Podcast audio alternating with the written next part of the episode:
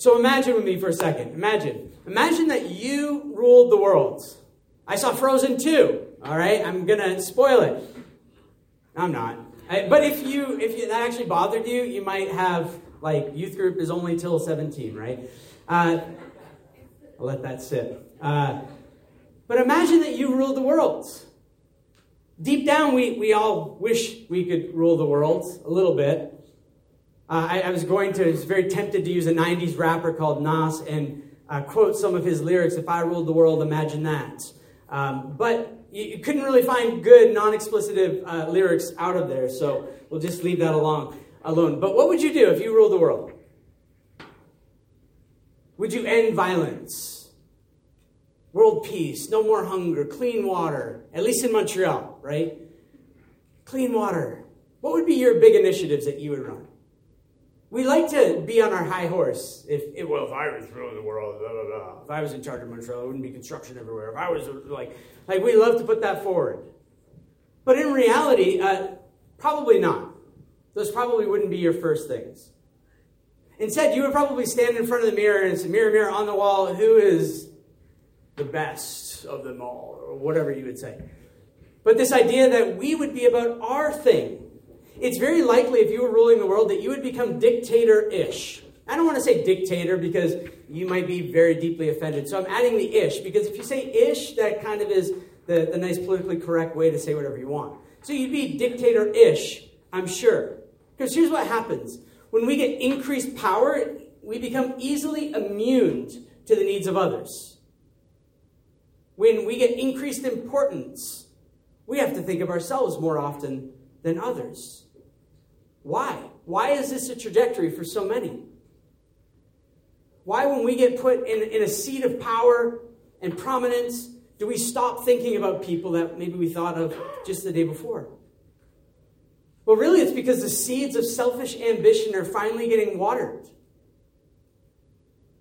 For so long, we want to rule the world. We want to do the things that we want to do. We just haven't had the opportunity, the money, the relationships, the position to do those things. But if you ruled the world, you had all of those things. Your seeds of selfish ambition are finally being watered. They can sprout and flourish and remove everyone in your wake. Here's the thing all of us have these types of seeds in us. We're little dictators inside. We have the ability to be that given the right opportunity. But why do I say that? Well, because in the book of Micah, which is a book written to the people of Israel uh, about 700 years before the birth of Jesus, these seeds had sprouted. These seeds of selfish ambition had sprouted in the leaders, especially. And so now Micah 3 is God coming to judge his people.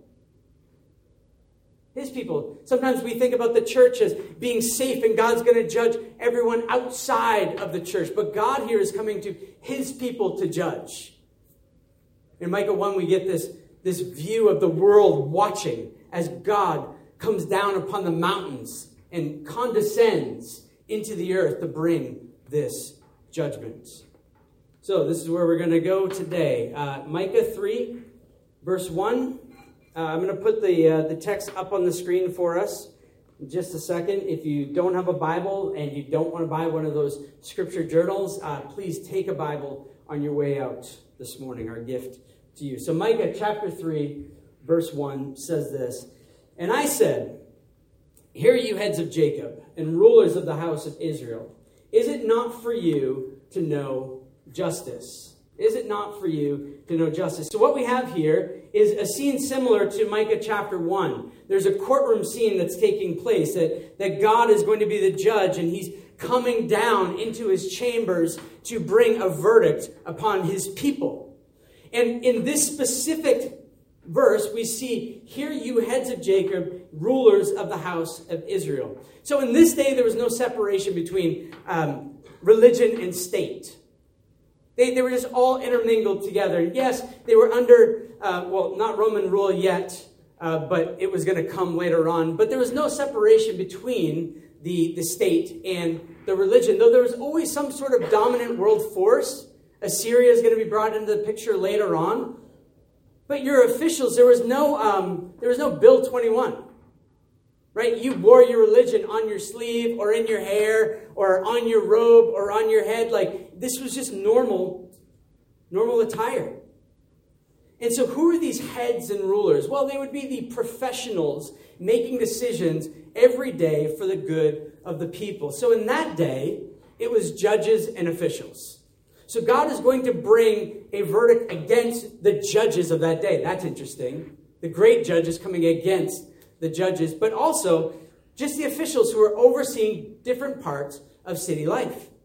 So if we were going to bring that into our context inside of the church, this could be that God was coming down against local pastors. He was coming down against the decisions that maybe city group leaders were making. Maybe he's coming down against the, the Christian leaders in the marketplace, right? Because we have to be able to take what's going on in this day, many, many years ago, and apply it to our reality. So we have to think about then and now. So we can't just distance ourselves from this text and say, oh, that had to do with them. That God was different than the God today. No, not true. God deals with his people the same. So this text applies to us. And not just the leaders, but in fact, all those who are followers of Jesus would be considered leaders. So we can make the big application that as we're going through this text this morning, this actually applies to everyone. Because there's no clergy laity divide. I'm the pastor, you are the people. I'm responsible for this stuff, you're not responsible for anything. Just do the things that I'm telling you to do. There's not that. There's not that. There's the people of God. And some people are given to the church as gifts to help the church grow up and be equipped for all of ministry. But the ministry doesn't happen on a Sunday morning primarily. The ministry happens in the normal, everyday grind life. Sleepless nights with kids, bad bosses, decaf coffee. Like this, this type of stuff, this is where God wants to meet us. This is our responsibility that God is looking at the things that we do and He has something to say to us in the normal, everyday things of life because you are a leader. And some of you try and shirk that responsibility. Well, I didn't sign up for that. But did you sign up to follow Jesus? Yeah, yeah, yeah I love Jesus. Well, Jesus called you to die. Die to your desires, your needs, your ambitions, your future and to get behind Him. And He calls you a leader. He puts you in places to show off His goodness, to lead, to be light to the world, a world of darkness.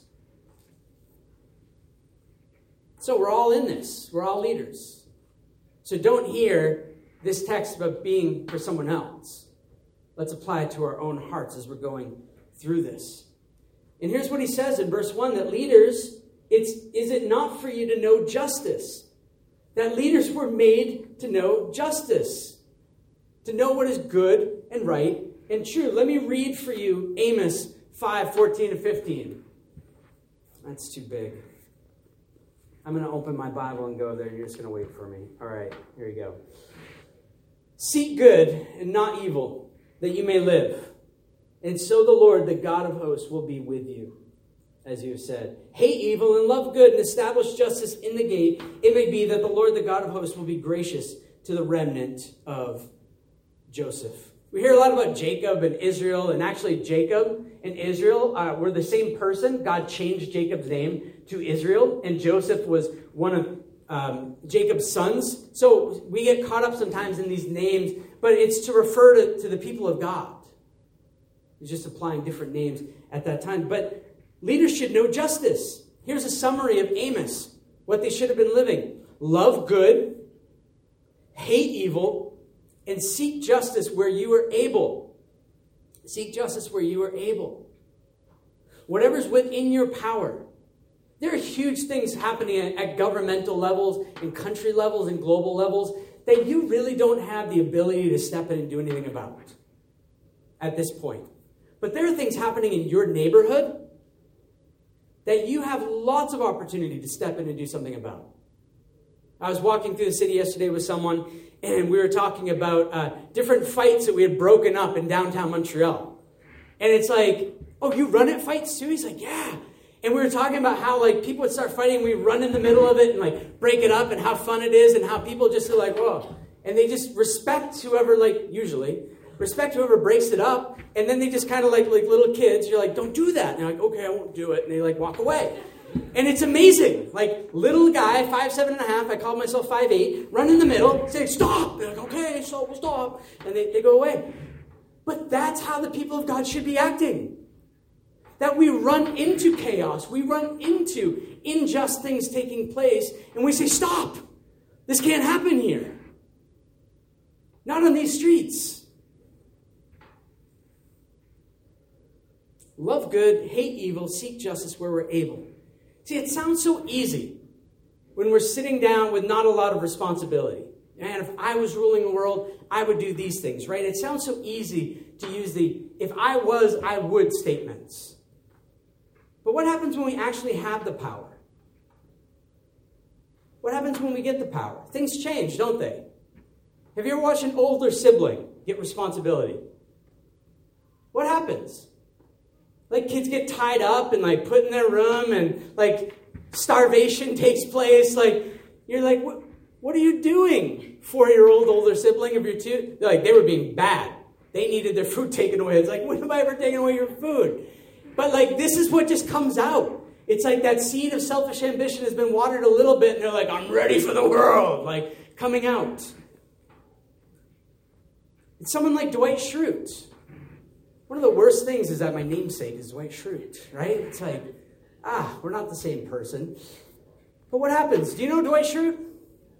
Yeah, okay. Uh, the Office, it's this television show. There's this thing called TVs. People watch them sometimes. So, uh, Dwight Schrute is the assistant to the regional manager. Not really, but that's just kind of the title that's been given to him. Once in a while, Michael, the boss, gives him an opportunity to have responsibility. And what does he do? He gloats and boasts and like takes away health care from everyone in the office because he has the opportunity to do it.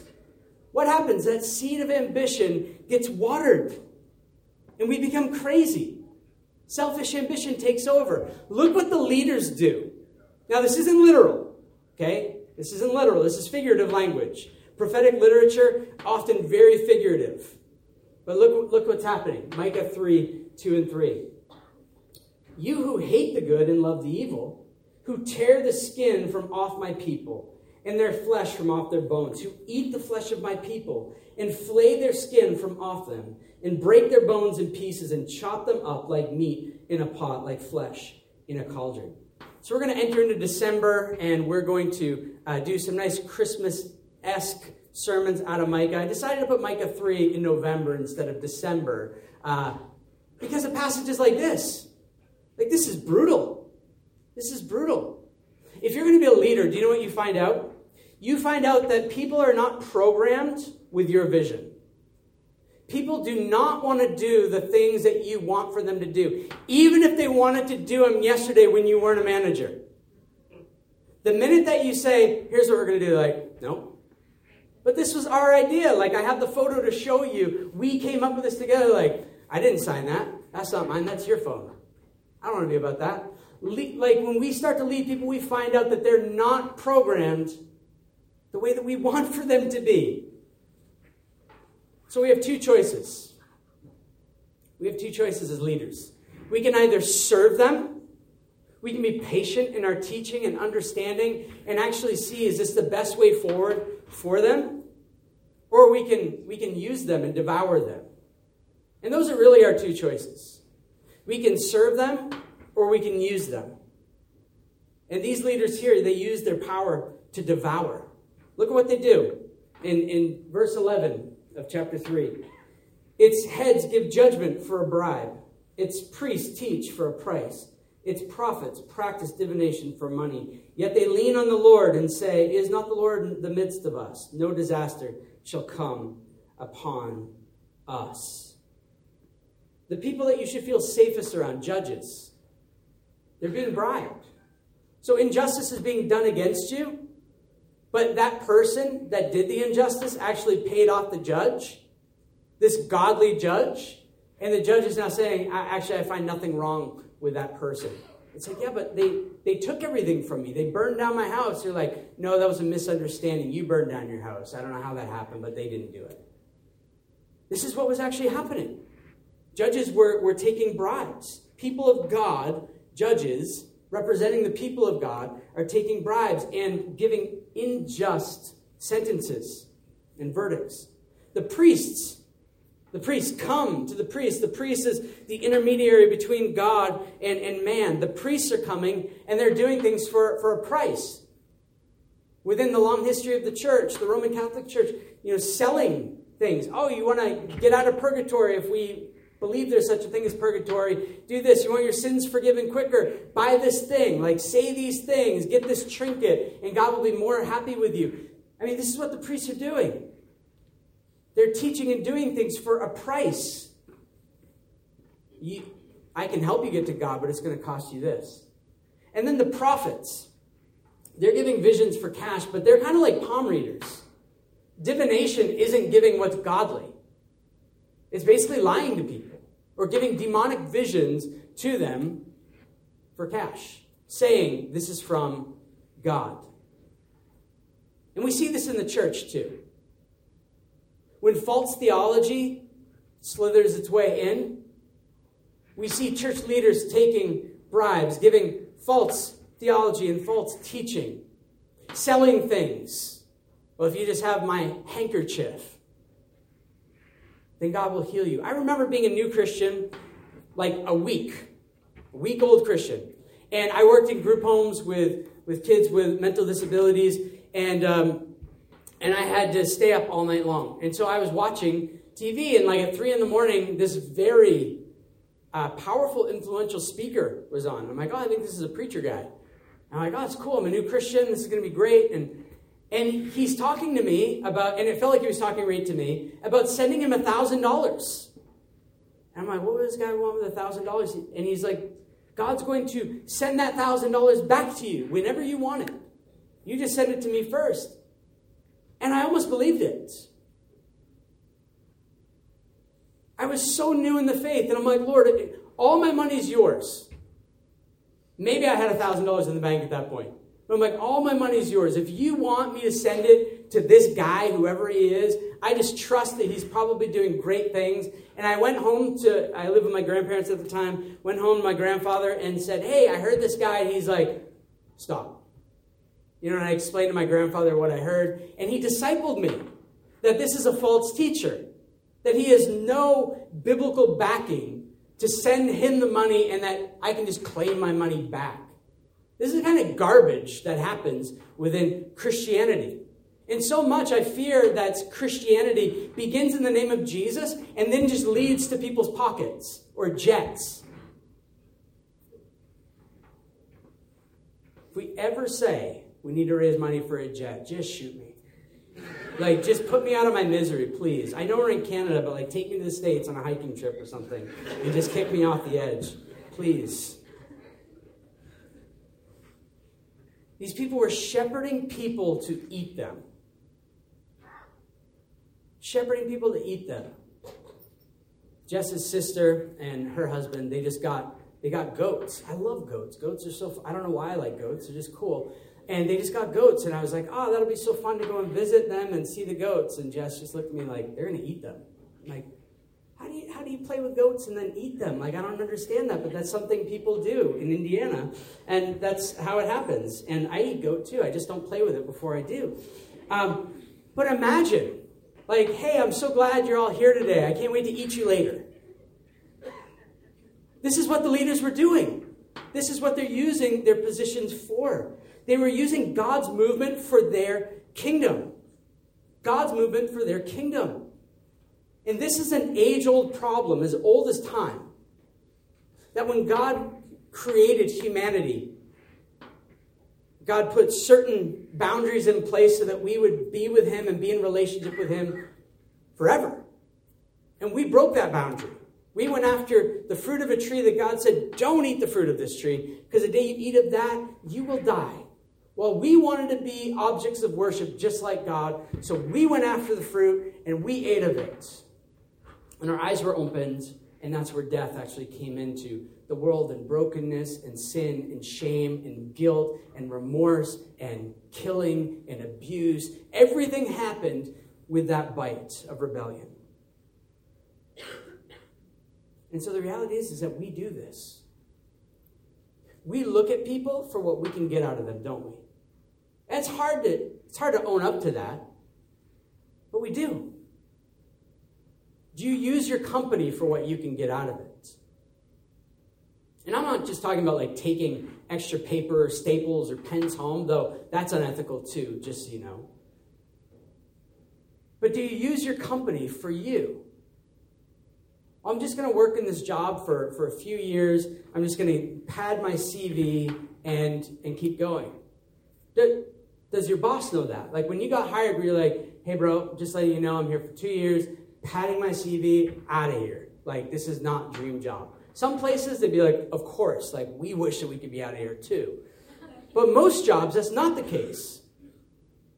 And so instead of viewing our time in this position, this place now, as like, man, I'm going to invest wholeheartedly in this thing, we're always looking for the next thing. And I'm not saying looking at the next thing is a bad thing. That's not. But if the Lord's put you someplace now, like be all there now. Some of you are, are students and you're going to be leaving at the end of uh, April, May, whenever, and you're already checking out. And the Lord has placed you in this place, in this city, not to use the city for the culture you can get out of it, but to serve the city with all of the goods that the Lord has given to you that He puts us in places to be servants. Do you use your church? Talk to many youth pastors. Talked to one this past week. And it's such a weird conversation. But like, no one wants to be a life youth pastor. I know one guy, guy in Indiana, amazing, Steve, amazing. But no one wants to be a lifetime youth pastor. They see it as like the stepping stone. It's like, oh, cool. So you want to like step on our 12 to 17 year olds so you can get to a real position. Oh, that'd be neat.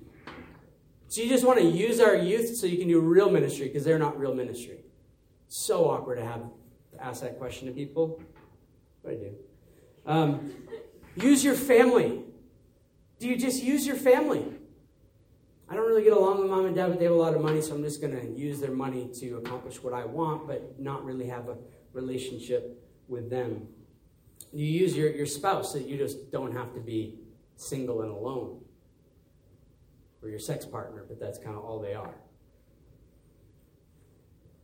Do you use Montreal for your furtherance? Again, like the students, maybe you're here on a contract and you're just here to consume, to enjoy, do the tourist thing, you know, get a little comment ça va in your thing, do a Franco whatever class, and then you'll be on your way. A little bit of culture to go to your next place. Do you just use all of life for your next thing? Do you use the people around you for your furtherance? Jesus told a parable in the New Testament about a son. There were two sons in the story, but I'll just focus on one. Uh, the son looked at the dad. Dad was probably getting old in age. Son wanted to party. He wanted to be, uh, yeah, I guess a partier. They call him the prodigal son. So he spent lots of money as he went away and wasted it, it all. But he looked at the dad one day and said, in essence, Dad, I wish you were dead. Because I want the inheritance that is due to me. But he didn't say it that way because he was smarter, right? So, hey, dad, lovely dad, wonderful dad, your dress is so nice. Could, could you give me the money that's owed to me? Because I'd really like to go and start my own thing. And what does the dad do? The dad gives him the stuff, and the son bails without another thought of the dad. He didn't love the dad, he didn't want the dad, he just wanted his dad's stuff. He wished that he was dead, and to him, he was as good as dead. And so, like the son, it's possible for us to see the city, our job, our family, but also God like that. That we can look at God and just want His stuff. We just want your stuff and you around so that my purposes can be fulfilled. And God, if you're not about that and you don't want to get behind that, I'm not really interested in you either. So, my fear is that as the church is, is growing, growing, growing, not just our church, but the church, is that we have a lot of people that love the idea of God and really love his stuff, but don't know him. But don't know him. Someone was sharing with me this morning about someone that they're ministering to, and they've been meeting with them, and shared this past week with, with this guy that this, this guy's dad is very wealthy, but has probably said only two or three sentences to him his whole entire life. It becomes easy at that point to just want someone for, for their stuff. And it's easy for us to treat God like that. That because we feel like God is distant or we feel like God is absent or we feel in our feelings something is happening, that God, we just want your stuff, but we don't really know you. These leaders were in this place. They just wanted stuff, but they didn't really know God. So here's the thing Micah saw a time coming when these leaders would desperately need God. Let's look at it Micah 3, verse 4. They will cry to the Lord, but he will not answer them. He will hide his face from them at that time because they have made their deeds evil. God opposes the proud. God opposes the proud. He hides his face from inflictors of injustice. This should be good news to us. That for those who are, who are pounding people around this world, stepping on them, using them, abusing them. God is opposed to them. God doesn't, although contrary to popular opinion, God doesn't help those who help themselves. He won't. By you helping yourself is saying, I don't need you, God. God certainly won't help people lead others away from him through lies. And this is what these leaders were doing. Look at verse 5. Thus says the Lord concerning the prophets who lead my people astray, who cry peace when they have something to eat, but declare war against him who puts nothing into their mouths. God will not help people who are leading people away from God. He just won't. He's not going to get behind your agenda. So if your agenda is all about building your platform, your success, your portfolio, and oh, by the way, on the side, I'm a Christian. Proud, arrogant, stepping on people, unethical, against him in every way. But on Sunday morning, maybe you show up and you put a hand up. I am yours. God is opposed to the proud. God doesn't help people lead others away from Him. Furthermore, God allows for powerlessness and impotence to be seen, even within His people. Look at verse 6 and 7. Therefore, it shall be night to you without vision, darkness to you without divination. The sun shall go down on the prophets, the day shall be black over them. The seer shall be disgraced, and the diviners put to shame. They shall all cover their lips, for there is no answer from God. You ever have someone do something that says they're a Christian, and it's just so dumb, so against everything that we're about? And you ever ask a question, are they going to give a bad name to the church? Yes. Yes, for sure. Like what they did was dumb. Very dumb. Anti God, even, oftentimes. But we worry. We, we worry that someone's going to give a bad name to the church. But here we see that God isn't impacted by that. These people are going to give a bad name to the people of God. But God isn't worried about that. He knows that He's only good. He knows that His plans are going to keep moving forward. And God, listen to this God even allows His people to experience embarrassment for living for their own glory. God allows for his people to be embarrassed when they're living for his glory. Because if, if God showed the greatness of their kingdom, he would have to diminish the perfect, eternal, glorious nature of his kingdom. These two kingdoms are opposed to one another. God goes even so far to allow for his city to be destroyed. Micah 3, verse 12. Therefore, because of you, Because of you, Zion shall be plowed as a field. Jerusalem shall become a heap of ruins, in the mountain of the house a wooded height. So this fall of, of Jerusalem is prophesied in 711 BC, and it's fulfilled in 609 BC. Here's what God is trying to say to his people. These people were saying, It's all good. God's not upset. God's not mad. Don't worry about it. Micah's like, Shut up. God is upset. God is mad. God is coming to judge. They're like, No, brother, peace. Like, God is a God of peace and love. And God is a God of wrath. And He's coming to judge you. Here's what Micah is saying If we use God to build our platform, He won't play. If we use God to build our kingdom, He doesn't show up. He's not attached to the same things that you and I are. Jesus was at dinner one night before he was crucified. He had his disciples around the table, and a woman comes and she breaks this bottle of perfume that today would have sold for probably fifty, sixty thousand dollars. And she comes and she pours out the whole thing of perfume on Jesus, like wiping, mopping his feet with her hair. And the disciples are just watching this thing. And Judas, who betrayed Jesus later on, is looking on to this. And he says this thing that sounds really nice. Jesus, why, like, why did you let her break this? We could have given this money to the poor. But we actually find out in Scripture that Judas was stealing from the money bag. Judas would have loved that $50,000 in his purse. And it was at that moment that Judas said, No, I'm not following this Jesus. That's where Judas left. Because Jesus' kingdom and Judas' kingdom were going two completely different directions. You see, Jesus and, and our selfish ambitions, they'll never play in the sandbox together. They're never going to be best buddies together. In fact, they belong to opposite kingdoms completely differently. So, the question is there a different way forward? We have seeds of selfish ambition in us. Could get watered, maybe not, but they're still there. Is there a different way forward than ending up like these leaders? Yes. Yes. Listen to Micah 1, verse 1.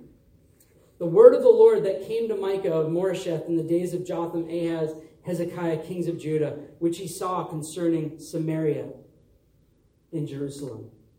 There is a different way forward. And it's allowing for the word of the Lord to come to us as it came to Micah. Allowing for the word of the Lord to come and redefine us and remake us and renew us and change us and help us see things differently. This is what preaching is all about. It's, I, I know that we all come in with selfish ambition. I know that we're all dictator, dictatorish in our hearts. I am. And I know that our only solution is Jesus. Our solution is not to, well, try and be a better dictator this week. Try and only be half as selfish as you were last week. No, the solution is to allow for the word of the Lord to come upon us and shatter us, break us, humble us, so that we can actually find life. And allow for, for our ambitions to join his ambitions. Because the word of the Lord came to Micah so that Micah could speak this to people and have them repent, to turn away from the way they were going and say, I didn't know. Now I know. Now I want to turn and live a different way than I've been living. You see, God knew that you were selfish and that you'd only be selfish. He knew I was selfish and I'd only be selfish. So Jesus actually came to be selfish for us. The selfless one came to be become selfishness for us. Listen to 2 Corinthians 5, verse 17 to 21. It says this. Therefore, knowing, uh, nope, that's not it. Therefore, if anyone is in Christ, he is a new creation. The old has passed away. Behold, the new has come. All this is from God, who through Christ reconciled us to himself and gave us the ministry of reconciliation. That is, in Christ, God was reconciling the world to himself, not counting their trespasses, not counting their selfish ambitions against them, but instead entrusting to us the message of reconciliation. Therefore, we are ambassadors for Christ, God making his appeal through us. That we implore you on behalf of Christ, be reconciled to God. For our sake, he made him to be sin, selfish ambitions, who knew no selfish ambitions, sin, so that in him we might become the righteousness of God. You see, Jesus came not to make you a better person, but to make you a new person. Jesus came to take spiritually dead people and bring them to life. Jesus came to make you new and to change your selfish hearts, full of selfish ambition, into hearts that are just like Jesus, that move toward people in selflessness. So here's what happens. We'll apply this. Here's what happens when you receive new identity and you relinquish your selfish ambition. Micah 3 8. Micah says this of himself As for me, in contrast to the others, as for me, I am filled with power, with the Spirit of the Lord and with justice and might, to declare to Jacob his transgression and to Israel his sin. Micah standing in contrast to the leaders. So there's just five things, and then we'll be done.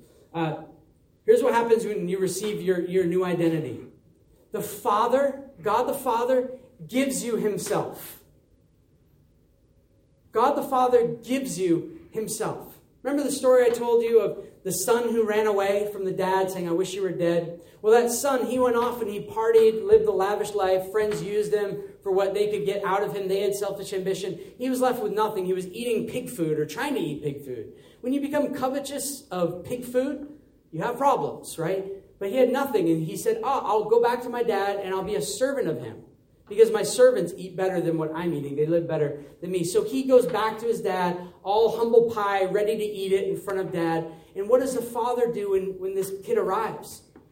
He runs to him.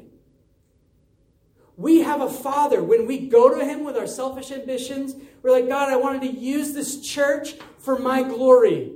I wanted to use this job for me. I wanted to use this city for me. I wanted to use my Christianity for me.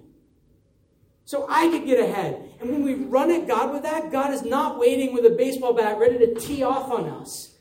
God is running at us with open arms saying, I've been waiting for you to see that. I've been waiting for you to bring to me your selfish ambition because now I want to make you look just like my son Jesus. You see, when we go with our brokenness to God, God puts us back together. God doesn't say, You disgust me. When you get your crap together, then come and see me. He holds us until we do. He's a relentless Father who gives us everything that we don't deserve. So this morning, you can be embraced by the one that you've used. Think about that. You've been using God your entire life. This morning, you can say that out loud. And God says, Now I want to embrace you. I want to show you I don't hold anything against you. All that using me was put on Jesus on the cross. There's no more penalty for you. The second thing that happens is, as Micah said, As for me, I am filled with power with the Spirit of the Lord, that the Spirit of God wants to come upon you and fill you. One of my first prayers in the morning when I wake up, I go out, I get coffee, I fumble through ESPN because I'm not really awake yet and I'm looking at sports scores. I get my coffee, I sit down, turn my phone off, and the first thing I say is, God, I want your presence. I just want you. I want your presence to overwhelm me because I want to love you more than I love Church 21. I want to love you more than I love Acts 29. I want for things I want Acts 29 to be used for your glory and Church 21 to be used for your glory, not the other way around. Using God for us to get this thing. So we can be filled with the Spirit of God and have His presence. And when His presence comes upon us, those little seeds of selfish ambition get destroyed. Because Micah wasn't perfect, he was a sinner just like us. But by the power of the Spirit, he wasn't working for personal gain. He wasn't a people pleaser. Maybe he was before. But now he's speaking hard things to people. He's not a people pleaser at all under the power of the Spirit. And we have to get this right because I think we try and live so much of our Christian life without the Spirit of God. We, we're the church, we try and be the church as if it depended on us. But it doesn't depend on us.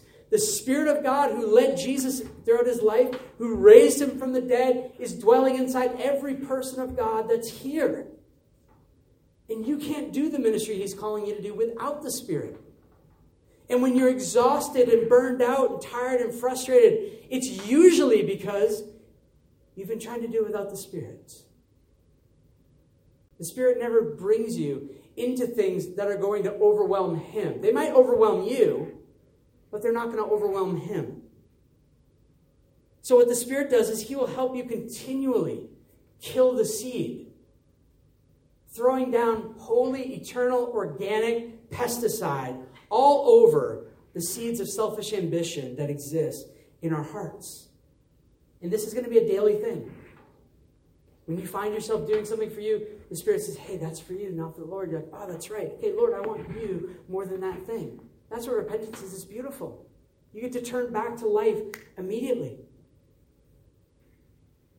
The third thing that happens is that you get to submit to real power. You get to submit to real power. Imagine that the power goes out your house and you put a piece of toast in your toaster and you push it down and you're like, well, this isn't working. So then you take your little Bic lighter and you flip the toaster upside down and you're just like, you know, playing this thing, trying to, to heat up the toast somehow. That's not power, and the toast is just going to be burned in the top. Like, come on, you didn't think through that. But then when the power comes back on, you plug the toaster in and you push the thing down, real power is taking place. Things are going to happen. So often, our, life of following Jesus, we think, is more like the Bic lighter. I just need to figure this out. The Spirit is saying, would, would you just plug into me? Would you allow for me to be the power that overwhelms your daily activities? Would you allow for me to overwhelm you with the presence of the Father, Son, and Spirit? And what that means is that you just give up. You just give up.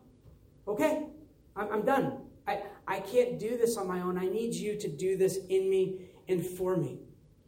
So, what I'd love for us to do this morning is in our hearts, you don't have to like hold it up or anything, but in our hearts that we would hold out what we want to build for us. I want to build a family. I want to build a business. I want to build influence. And these things are all for me, right? Now, God, these are yours. You, you can have it. As if God didn't already have it, but we give it back to Him and say, it's all yours. Now, here's what's going to happen God might take the thing that you're offering up to Him and He might recalibrate your heart motive. So you get to keep that thing, and then you have the right heart. But here's the other thing God might take that thing away. God might say, Thank you for giving that to me. And that's it. But you still have God. You want to know the false gods that, that we serve? It's when God says, Oh, I'll take that thing away. And we become destroyed. We say, God, I'm done with you. You didn't give me that thing. I'm done with you. I'm going to pursue that. That's your false God. That's your idol that you've made. But God knows best. He loves you most. He's the good surgeon that cuts out what's going to destroy you. Sometimes He takes away things that we don't understand why He does that. But He always does what is good, right, and true. We submit to real power, so we begin to use our influence, the power platform for speaking against injustice. Do you know how much injustice is happening in our city right now? If we did, we would be overwhelmed. We would weep. We wouldn't say anything. We wouldn't know where to start. But what does God want to do against injustice in the city?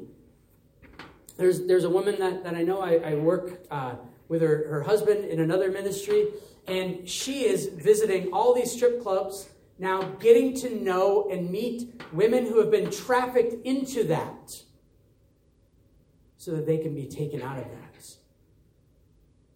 There's a, a church plant that was just planted in, in Cardiff in Wales. There's an Acts 29 Stories video that came out. But they started the church thinking, what are the injustices that are being done in this city? And let's plant a church around those injustices. Let's begin one at a time going after those things. So, sex trafficking was one of them. So, they created a coffee company where now they hire, they rescue people out of slavery and they hire them at this coffee company.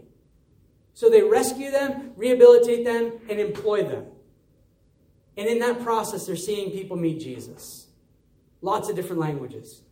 What does God want to do against injustice in this city? Your selfish ambitions are not going to be against injustices, they're going to be for you to prevail. But God says, be humble, get behind my ambitions, and watch what I do in this city through my people. Fourth, understand our part in the story. God is not looking for entrepreneurial good news. God already has good enough good news in Jesus.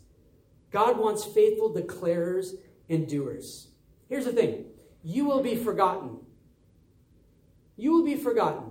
Your great grandkids, this is always good news I like to remind people of. Your great grandkids probably won't know your name. Your grandkids, there's a good chance they won't know your name. And they won't want to come to your house one day because, like, ah, it kind of smells like mothballs or something. Like, it's going to be strange.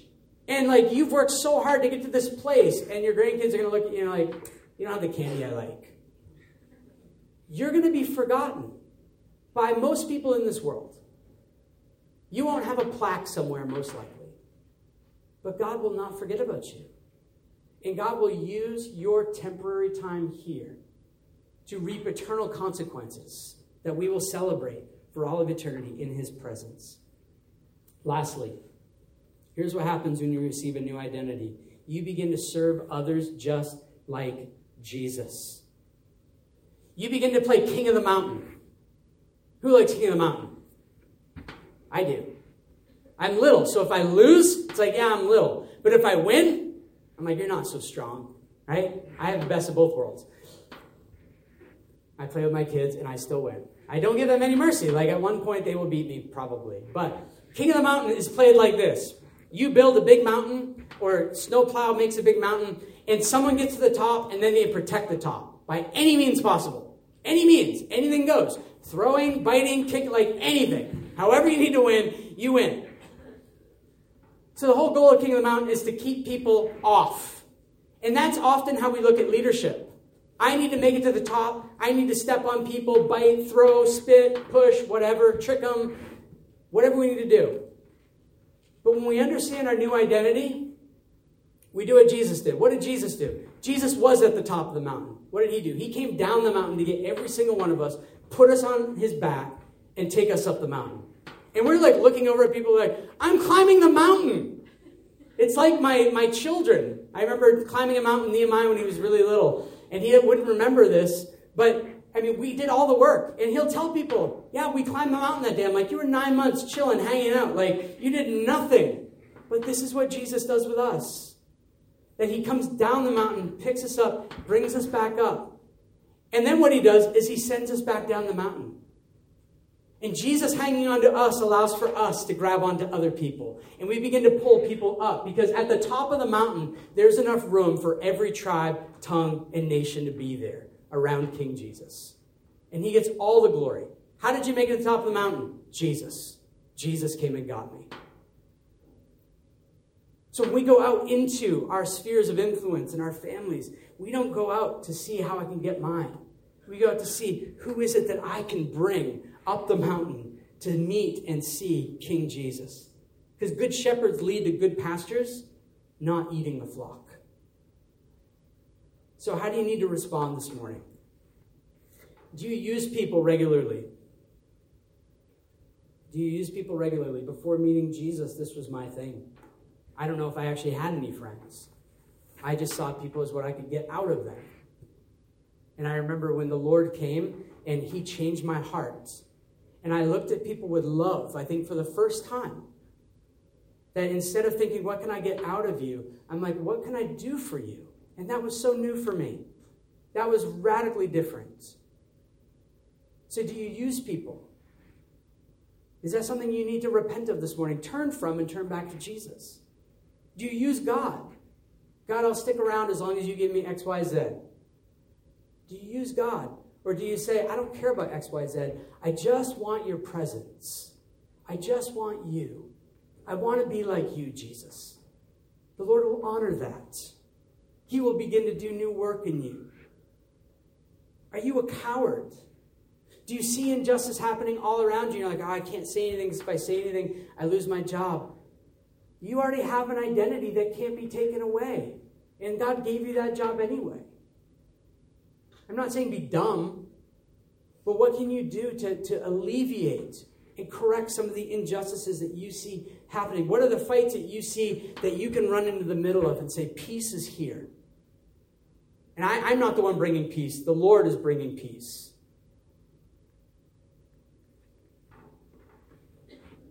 Do you need to return to Him this morning? Have you been running from God?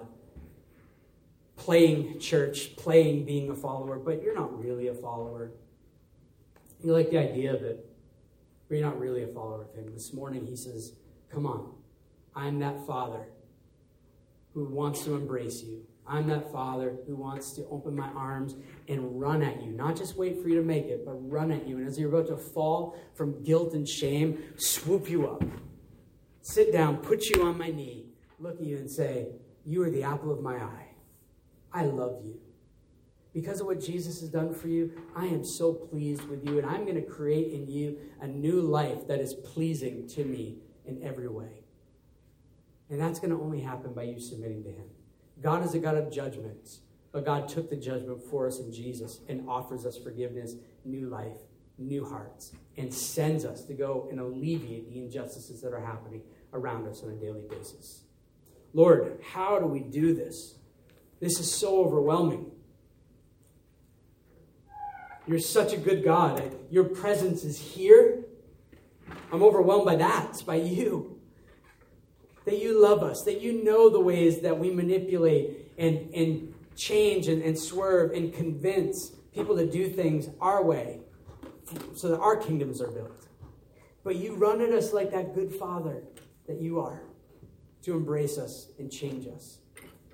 So, Lord, we're, we're a church here trying to figure out how to be a, a church that exists for the good of the city. There are people here, I, I'm sure, that don't yet know you.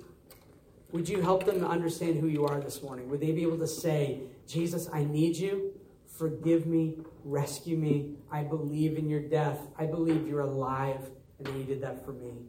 And then would you comfort them by your Spirit? For those of us that know who you are, Lord, would you overwhelm us with your presence? Would you help us to see that real power is available? Some of us need to be embraced by you this morning, Dad, and, and be held. Some of us are so proud that we can't even envision a, a, a dad who would pick us up and embrace us. So would you do that with us?